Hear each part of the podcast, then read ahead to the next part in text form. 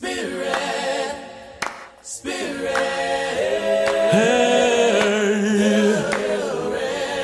Don't you know your brother's hungry? Don't you know your sister's lonely? Don't you know there's babies crying? Don't you know your brother's dying? Greetings. I'm Dr. Anthony Smith of Alashe Center for Enrichment, and welcome to Black Folks Do Therapy, where we endeavor to challenge you to think critically about your mental health and overall wellness. Our goal is to inspire you to align your actions and values so that you might live your life fully 86,400 seconds every single day. We do this in part by asking questions and raising issues that you may not have previously considered. Ultimately, we encourage you to do those things that help you to live your best life consistently, always working towards balance.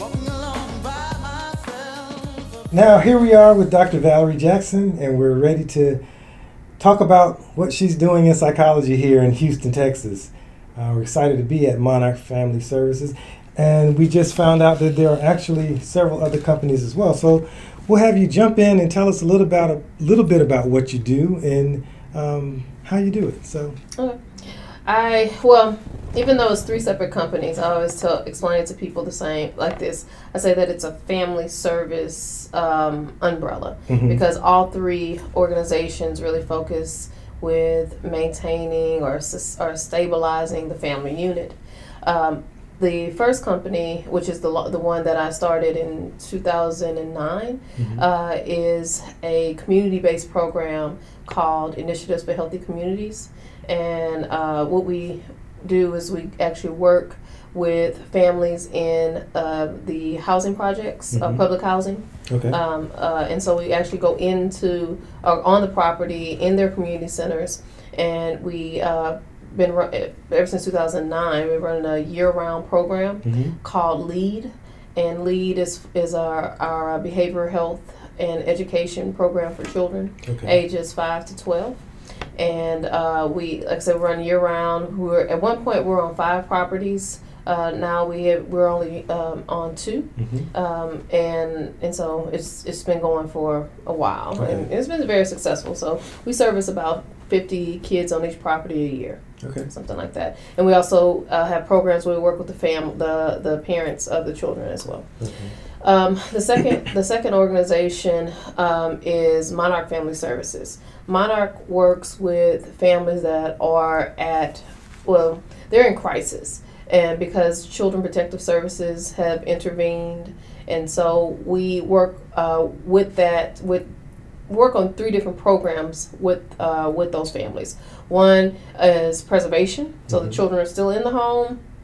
CPS has intervened and they're monitoring, but they the parents have been ordered for services. So what we do is we cover most of the services that CPS are requesting, such as individual therapy, uh, family therapy, parenting classes, substance abuse classes. so Um, yeah, we, we cover all, all of it except for um, we don't have domestic violence here, Okay. and so they'll have to also they have to go elsewhere for that. But everything else on the family service plan we, we cover uh, for the preservation program. Mhm. Uh, we also work with families that are in the reunification process. So the the state has taken conservatorship of the children Mhm. and the parents are working kind of similar the similar steps and programs of the the uh, preservation parents except uh, again they're separated and so at times so sometimes we are having to monitor visits between the parent and the child while the parent is going through similar services as the preservation families Okay. um, and in some cases, we have, we, well, in the past, we've had some of those kids in one of our foster homes. Mhm. So we've had one of the kids, the kids in the foster home, the parents getting the uh, completing those their uh, either therapy sessions or substance abuse sessions or uh, parenting classes here, and then also we uh, they would meet up here to visit to have a supervised visit. Okay. So um, and then in some in some of those cases, we were very successful in getting those families reunified, meaning that the parent was able to complete services. The child did make the progress that they were supposed to make as well, and the, the kid was the child was a, or the child or children were able to go back into the home environment with the Okay. with the parent. Mhm.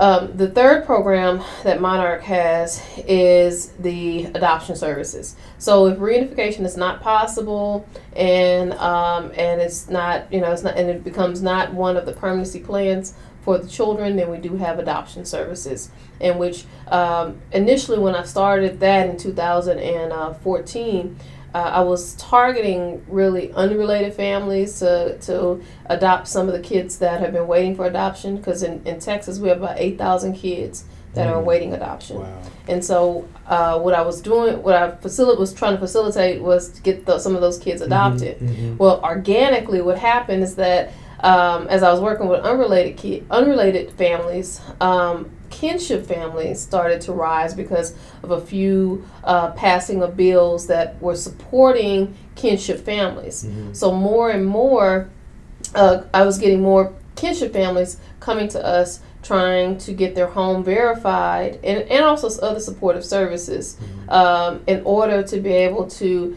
have access to state funding uh, and you know so they can continue continue to take care of their relative. Mm-hmm. And so uh, present day our program is like um, the largest in, in Houston right now wow. with kinship with kinship verification. Wow. Yeah, so we have we have the largest pool of kinship families than uh, the other 38 a, uh, agencies, mm-hmm. family service agencies in Houston. Mm-hmm. And then the third company is is, is uh, the Adolescent Center of Mental Health Services. Mm-hmm. Uh, that's where we provide mental health services just really to it's it's open to the public for anybody because we take we're on like 23 insurance panels mm-hmm. however because of our large presence in the child welfare system we uh, we tend to get a lot of clients from CPS. Okay. Even though we do service uh, private clients and and uh, bariatric assessments and um, also we have neuropsych here as well because I have a couple of, uh, myself and a couple of others know how to run neuropsych batteries. Okay. And so um, and right now I think I have 30 38 clinicians that wow. work here. Wow. Yeah, that's why. So I don't work like like the, the reason for the, all the offices is because of the, the yeah. amount of clinicians. So so yeah, we have like 38 clinicians that work in that program, mm-hmm. and um and I have and I, when I was counting the other, I think I have a staff of like 82 total okay. for all okay. this stuff. So it's yeah. like 82, yeah. 80, uh, 82 people to help facilitate this this work. Yeah. Um, and then we have a few other projects on the on the burner, but uh, we could talk about it. You know. So when do you sleep? um, at night, like everybody else. so no, it's, it's it is a lot, but I have um, you know it's it's a team effort. Um, I have some some good folks that that work uh, alongside mm-hmm. and help uh, delegate some of the some of the you know the heavy work, and then we have the um, the mid level management and the mm-hmm. the uh, the other direct care workers that okay. make it all happen. All right. So let's go back a little bit. We need to figure out how you got to this place. Like what what inspired you to? It seems like you have a lot. You have a huge focus on children. Mm-hmm. Um, which, families. which is funny because when I when I was an undergrad and realized that I was going to not really switch over from business administration to psychology, but I picked them up, both up as a major. Mm-hmm. Uh, when I um, like most people went to intro to psych and said, "Oh wow, okay, this is an awakening, something I might want to do." Mm-hmm. So I I was a business major, but then uh, became a um, declared a second major of, of psychology. Okay. And the very first thing I said is, I would never work with children. I said, hmm. that is not an interest of mine. I would never do it. Hmm. And then. Why did you say that?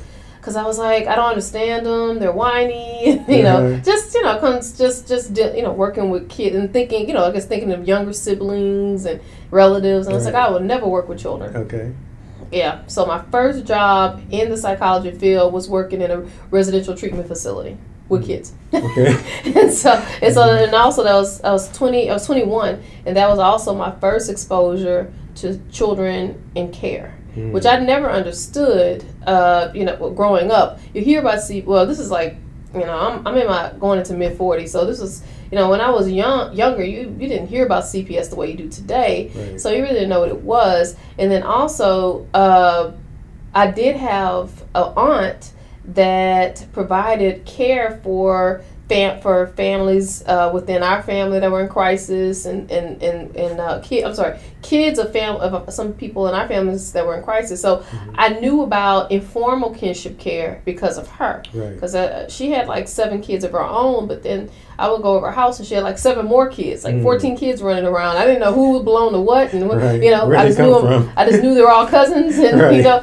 But that, you know, looking back, that was informal kinship care, Sure. And um, and that's what we did when when your family had were, were in crisis, they had a need for the children to be cared for. Somebody stepped up and they took them in. Well, present That's historical too. That's very like historical, Very yeah. much embedded in our DNA. very much. Yeah. And so, present day, um, you still have the same thing happen where family is stepping up, but because of uh, as of 2018, uh, when they passed the Family Connections, uh, uh, uh, Foster Family Connections uh, Act, it allowed for uh, that's a 2018 2008 Okay. uh, foster the Foster Connections Act Mhm. uh, allowed for kinsh or relative caregivers to have access to the same benefits that a foster parent will. Okay. And so that's that's this influx that we're starting to see where relative caregivers are being informed if CPS is involved that they have access to benefits and um, and so this this is why you know as it's building um, um, recognition that this is available we're getting more and more relative caregivers come um, to the agency Okay. and so that's been uh, in the past two years. That's been the biggest uh, jump in our in our uh, in our business. Okay. So All right. So you go, you have your first practicum, you decide to, you make the switch, Mhm. business and psychology, Mhm. and then you decide to go to graduate school, Mhm. and what happens from there? Uh, so it was actually not a practicum. Practicum. It was more of just a job I took. It was a job. Oh, I okay, took a job in a residential treatment center at, at 21.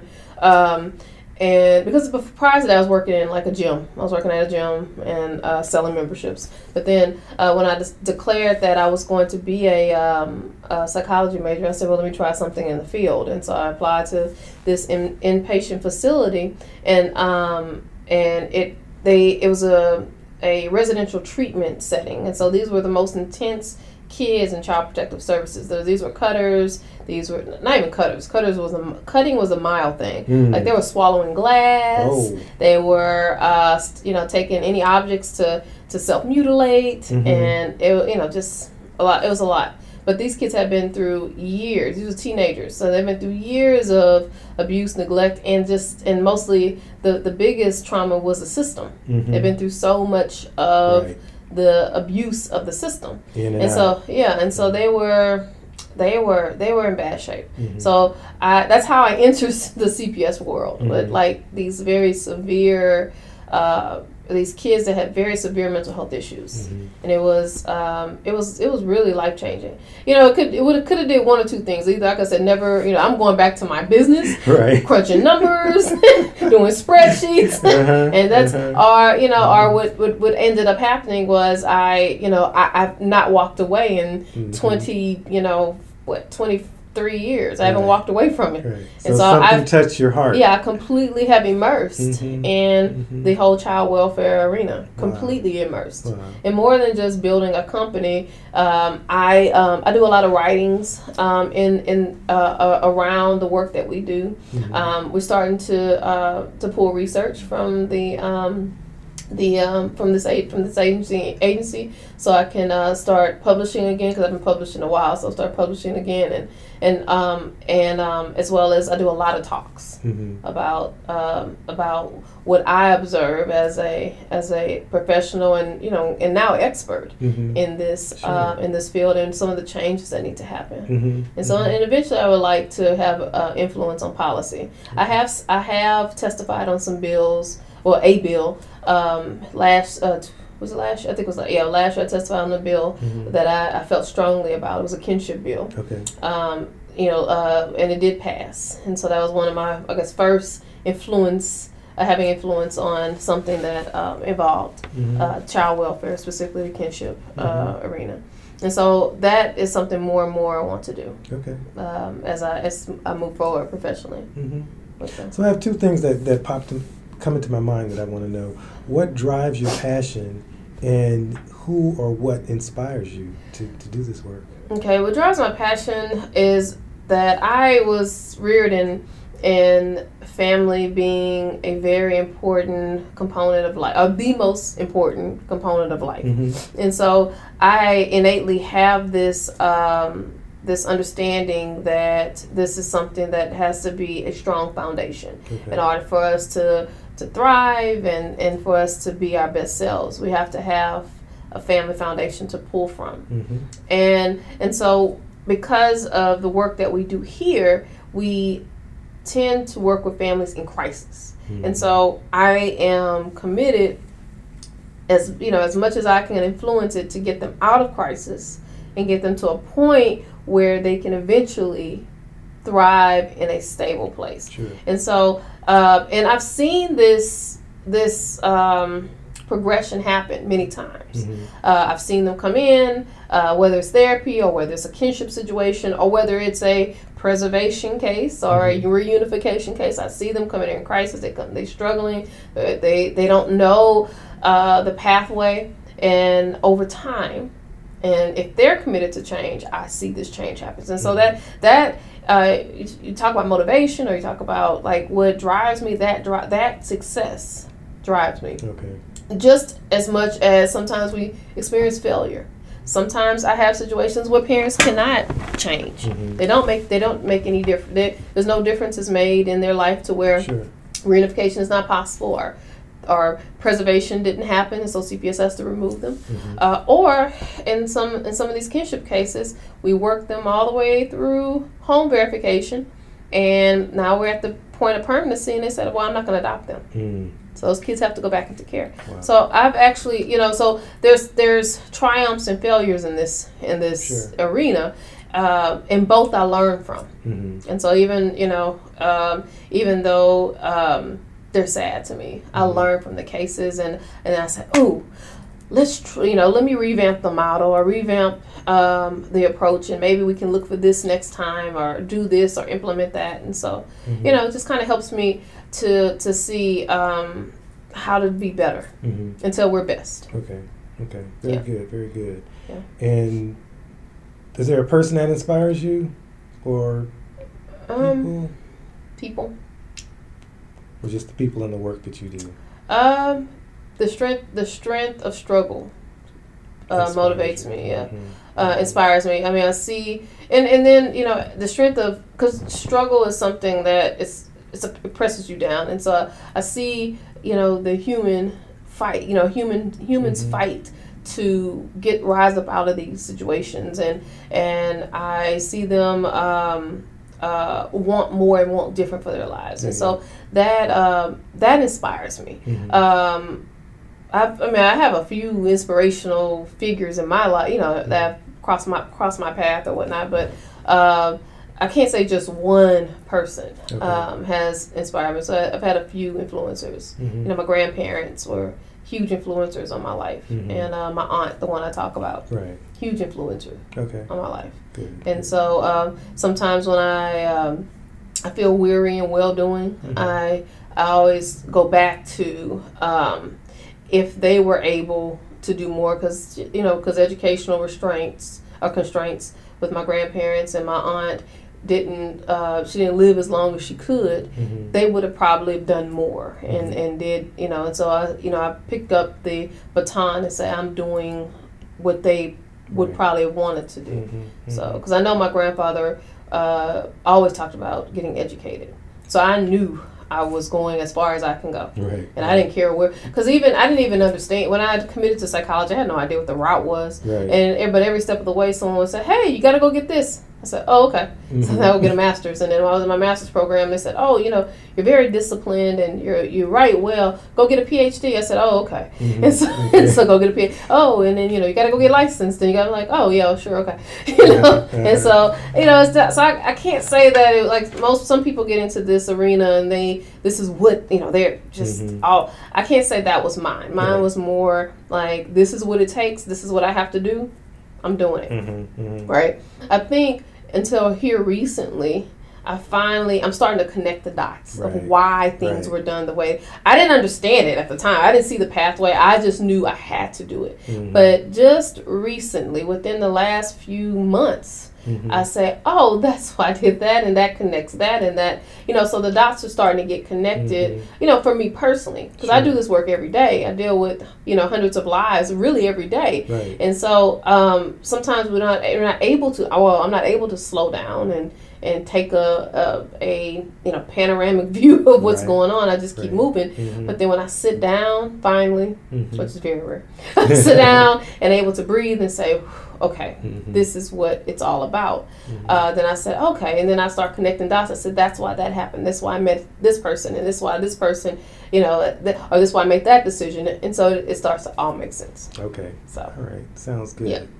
So let's delve in a little bit into how you actually work with the kids. You you mentioned um, some of the kids that you dealt with before, some of the cutters and Mhm. you know ingesting glass and things of that nature. When you're seeing somebody like that, what's your approach to helping them get better?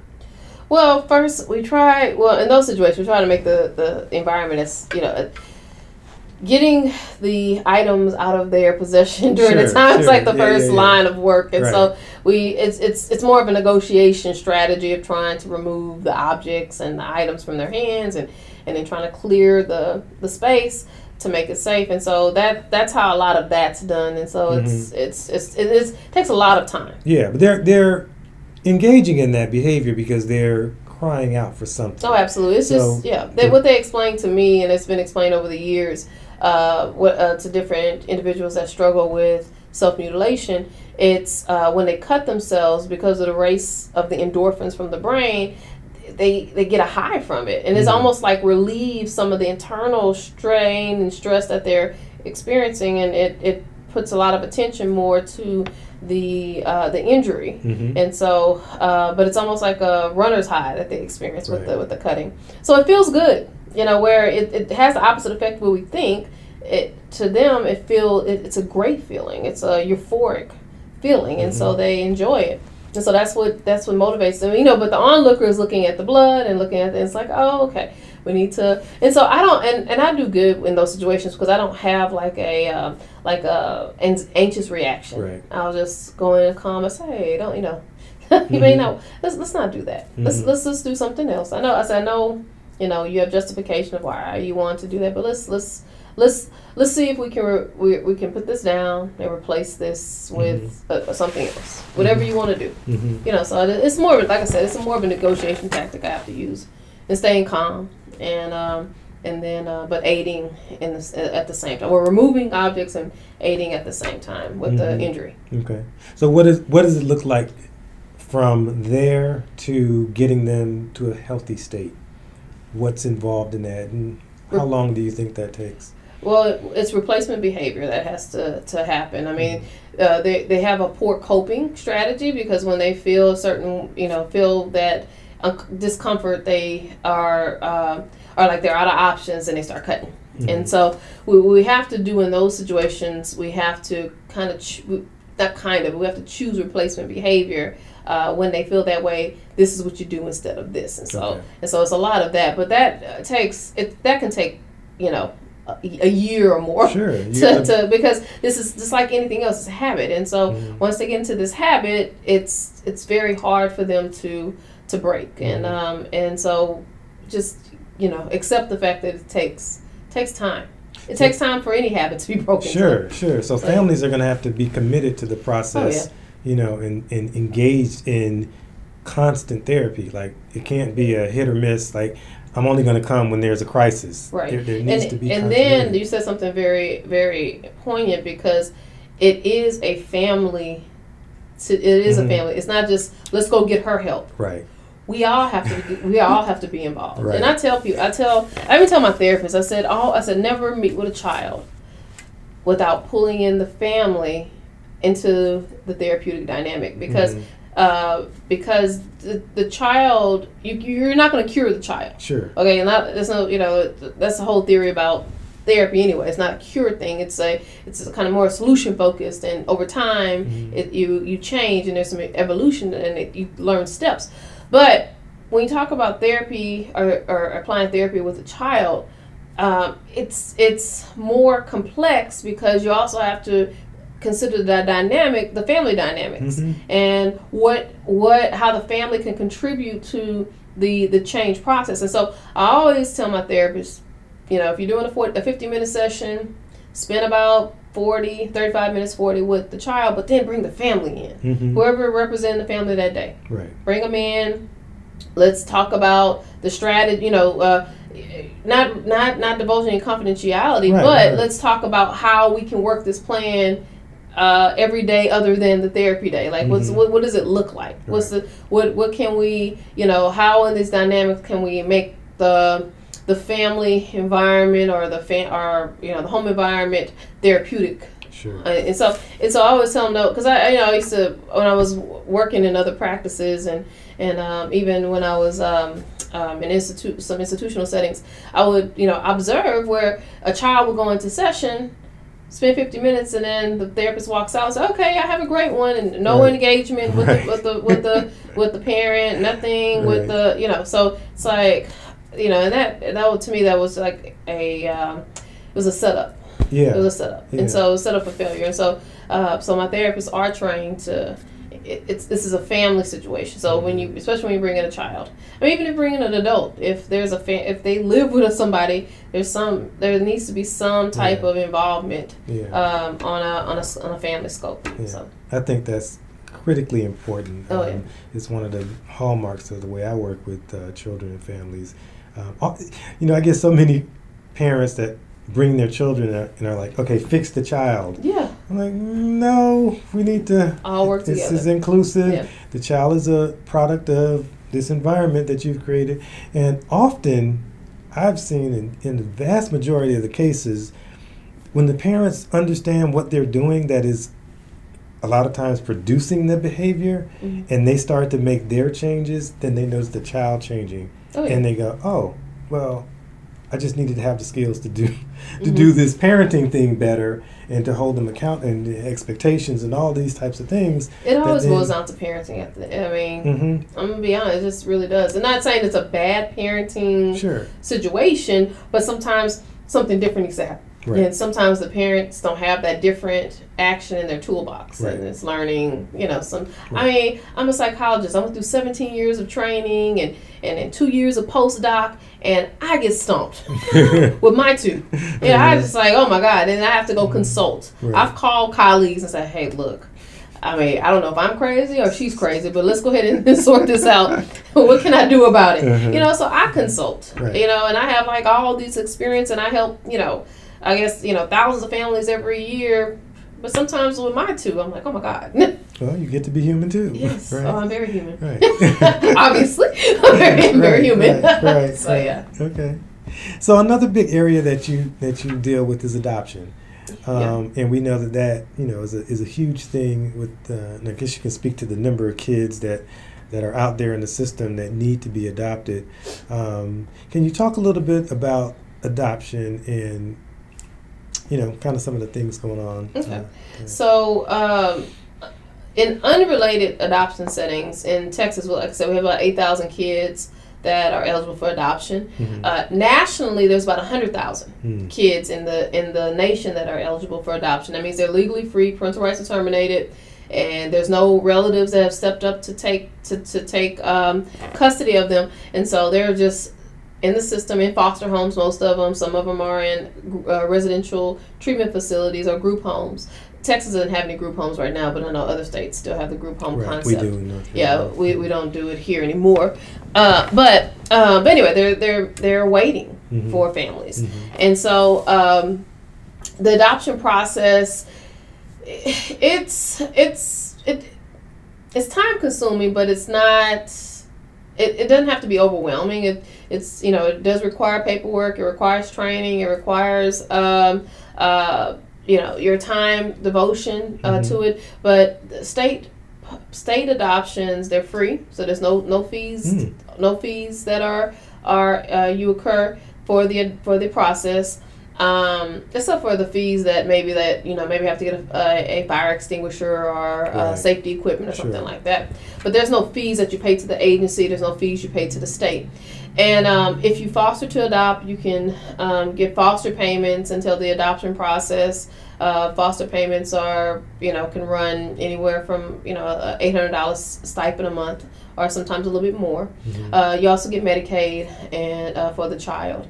Uh, if the child is a certain age and you work full time, you can get daycare covered as well. Okay.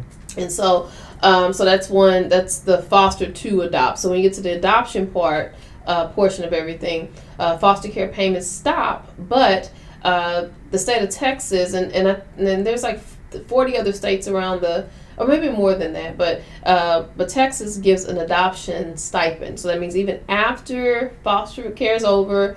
Um, and you go into adoption, you still get a stipend um, until the child is 18. Even the after the adoption is consummated, you get a, a, a monthly stipend, and you get Medicaid. Um, for the child gets med- maintains their Medicaid, Okay. um, and uh, the uh, adoption fees are covered by the state, so so the parent doesn't have to pay for the adoption fees, um, and also post adoption services. So if, if you ever, we we actually offer post adoption services for our families, but uh, CPS also offers post adoption services. So if there's any struggles or anything, you know, any uh, resources or consultation, then you can call CPS. But I always encourage our families to call us. And by post adoption services, you're meaning After the adoption is over, years go by, your little five year old now is a defiant 15 year old and you don't know what to do. okay. You can contact the agency, contact us, and then we, we can, you know, we'll most likely put you into therapy and or, um, or we'll look for supported programs that can probably still, because we don't want an adoption disruption. So, so it's everything to avoid adoption disruption. okay. Uh, another benefit that state of Texas provides is that it gives you free college tuition. It gives a child free college Mm. tuition, and that's not just bachelor's. So it's bachelor's, your master's, your PhD, Wow. your medical school. All of us, all the tuition, uh, tuition portion is Wow. covered hmm Wow. for kids that have been through the care. Do people know this? Yeah. Or- okay. Yeah, well, I educate people. Good. So, and that, all that, and so when I was talking about the 2008 uh, Foster Connection right, Act, right, right. that was not available to kinship families, Mhm. but now it is. All that, all that. So when my kinship caregivers uh, either adopt or get or get the uh, we call it PMC here, which is primary marriage and conservatorship. It's not adoption because the parental rights are still in place, but the kids are not going to move. hmm They they're eligible for the same thing, the same benefits, Okay. And so as a a unrelated, Great.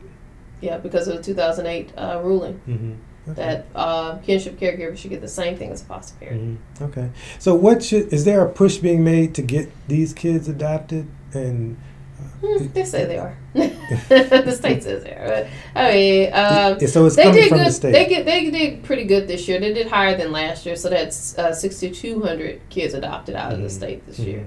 Mhm. So, but I mean, like I said, but that eight thousand always kind of stays yeah. um, the same. What's the biggest hindrance to, to kids getting adopted? Um, the amount of time they've been in care, because these court cases are not pushing them to to a decision fast enough, and behavior behavior problems. Mm-hmm. Yeah, Yeah. that's the biggest. People Well, I said the biggest thing is behavior problems. So, Okay.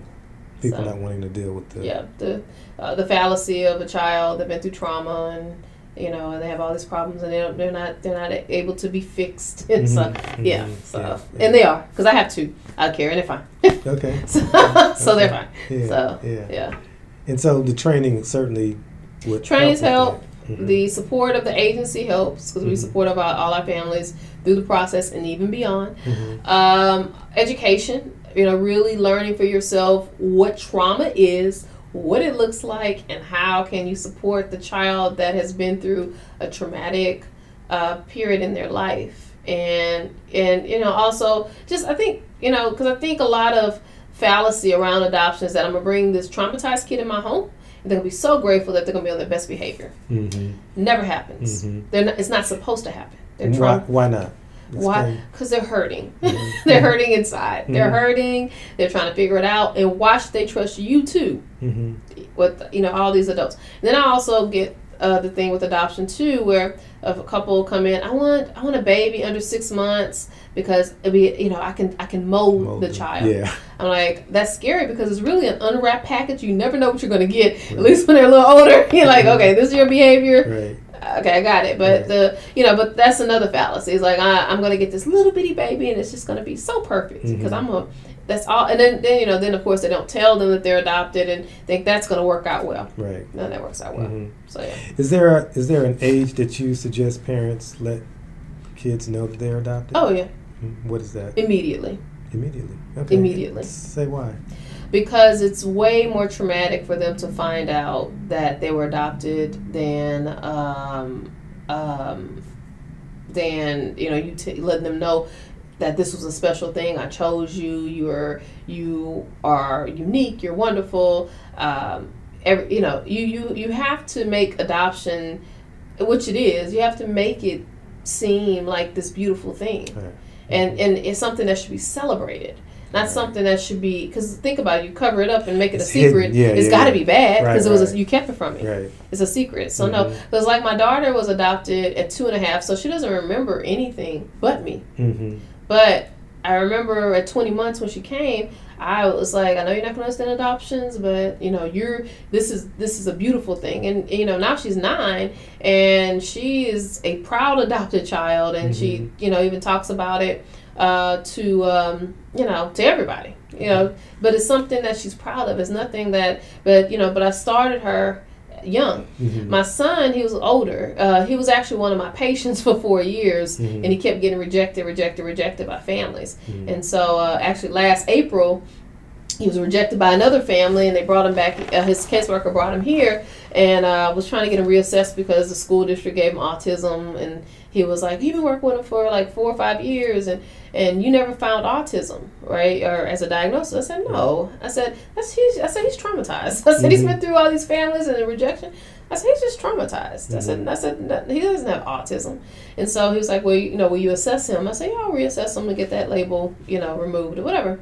Uh, and this was April second. And uh, as the caseworker was work, w- walking away and leaving, he said, um, "He said, hey, didn't you? What didn't you say you were going to adopt again?" I said, "Yeah, one day, you know, later, you know, in my in my life." And he was like, "Why don't you adopt him?" And mind you, him is right there. So Right. we was like, "No, no, not you." I looked at him. I looked at Talk the caseworker. Talk about being put on the spot. I looked at him. I looked at the caseworker. I looked at him. I said, "I have no reason not to, of course." Wow. And so I started the process uh, with another agency. Of course, I can't. I couldn't adopt in my agency, so I started Okay. the, the the licensing process, Uh-huh. and um, and then we started doing pre placement visits, and then he was placed in my home in June, uh, June thirteenth, and then I adopted him officially November twenty second. Wow. Of so last this is year. recent. Wow. yeah, How old is he? he's seven now. Okay. Okay. Yeah, he's seven now. And how's he doing? Amazing. Hmm. He uh, amazing. Mhm. I mean, he gave me.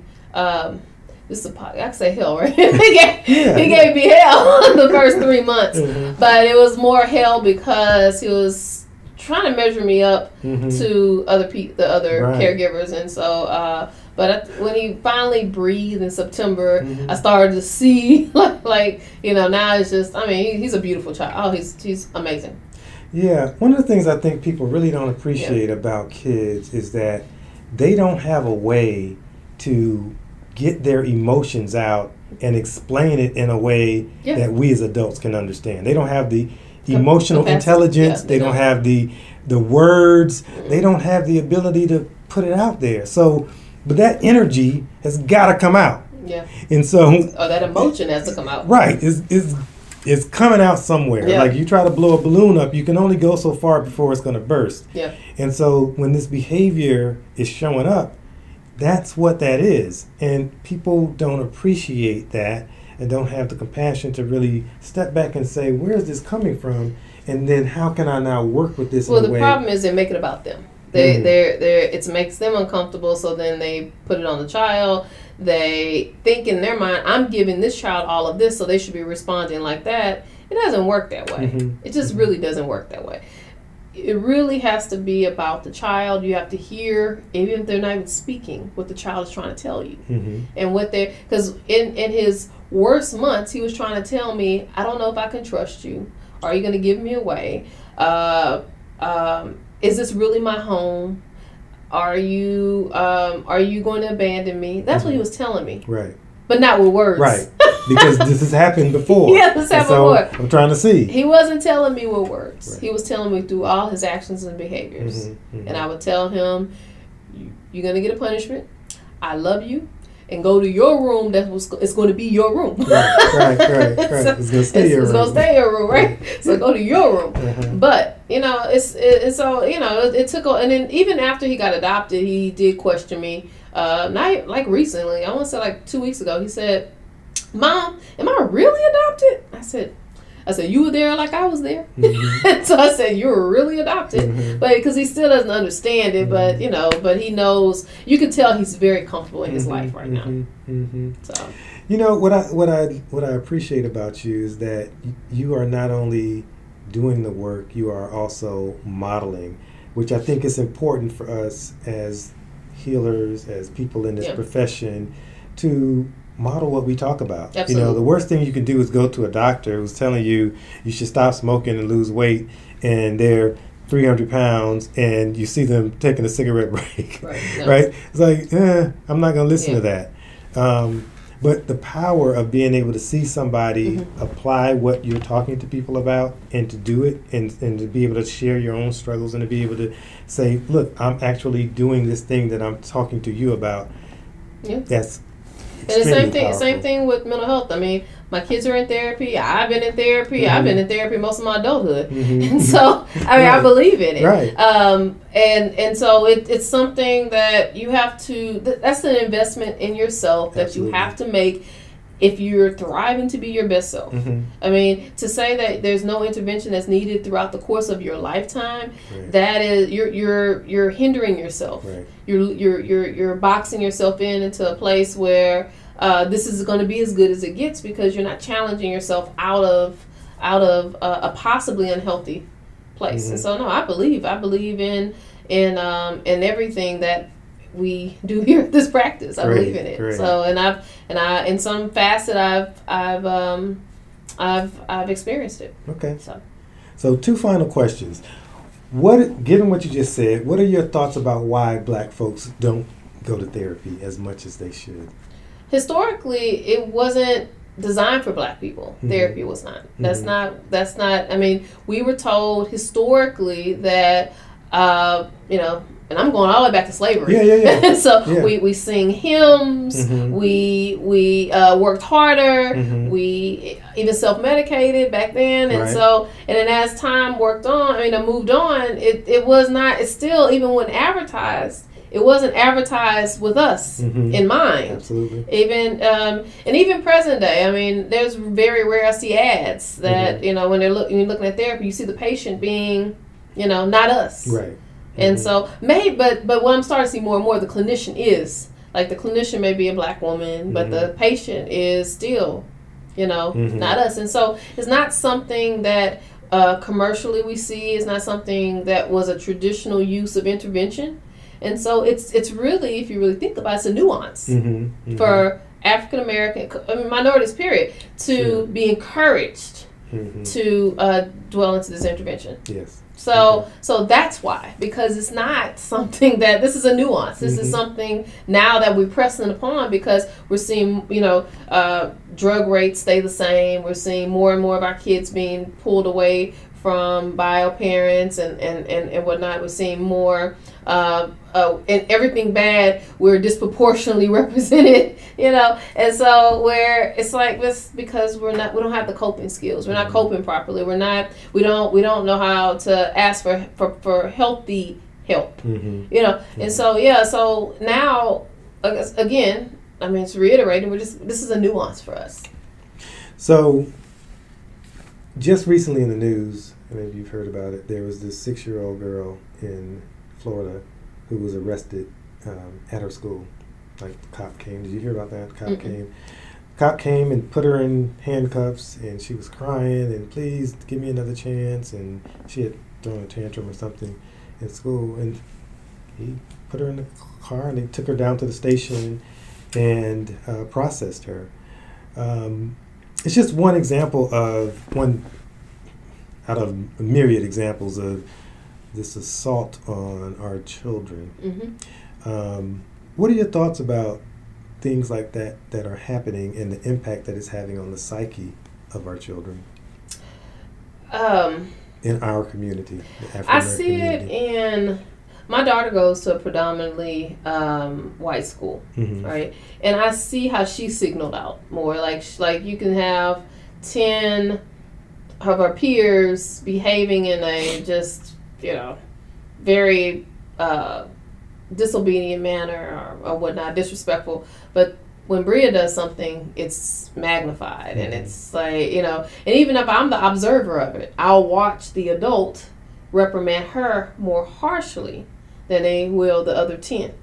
And so, Even with them knowing that you're observing? even with them knowing I'm observing, Mm. Uh, my daughter is, well, and sometimes I don't even know I'm the mother. My daughter is, is uh, darker, darker complexion than I am, Okay. and so I, sometimes I don't think they match us together. Mm. And so, um, so I'm watching, and so I, I, I, know that this is happening. You know, this this subtle subtle racism Mhm. is happening, Mhm. um, and and it is uh, impacting our young people because they are more informed than they were back even in my when I was a Sure. child. They're more informed, Sure. and they're and so they know and they know what it is because my daughter will will say, Mhm. you know. They're being racist, or this is, you know, she's and she's only nine Wow. you know, she says they're being racist, Mhm. you know, and you know sometimes I ask her like, where did you get that word from, and what is what do you mean by that? Mhm. And she will define it in perfect in in the, in its pro- in its proper definition, Wow. Mhm. Mhm. and so um so she knows uh she knows when she's impacted or being marginalized, Mhm. and she she's a very outspoken nine year old, so she will let you know, Right. you know, I'm not the only one doing this. What about them? Mhm. you know and so um so uh, yeah it's it's it, and it and it is going to be um i mean see what these this this generation how they respond to overt as well as subtle racism Mhm. so um and, it, and what kind of i mean but they're more but i'm they're more they're more outspoken Mhm. so so I don't know.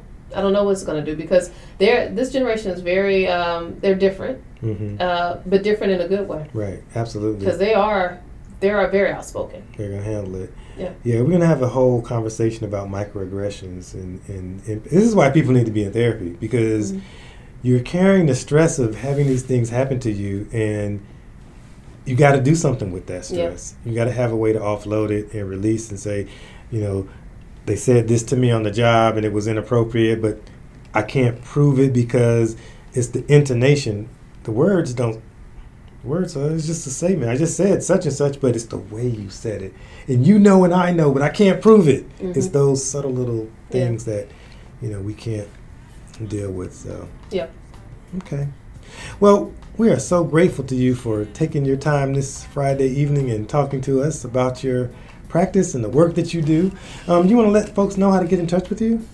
Um, I can be reached at Monarch Family Services at gmail.com.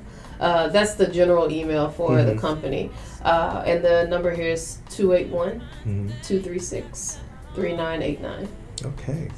Well, thank you so much. This has been great. We'll have to do a part two because I got a lot more questions to ask, and there's a lot more we can delve into to give people more information. In closing, I want to remind you to always be a critical thinker as it relates to your mental health and well being.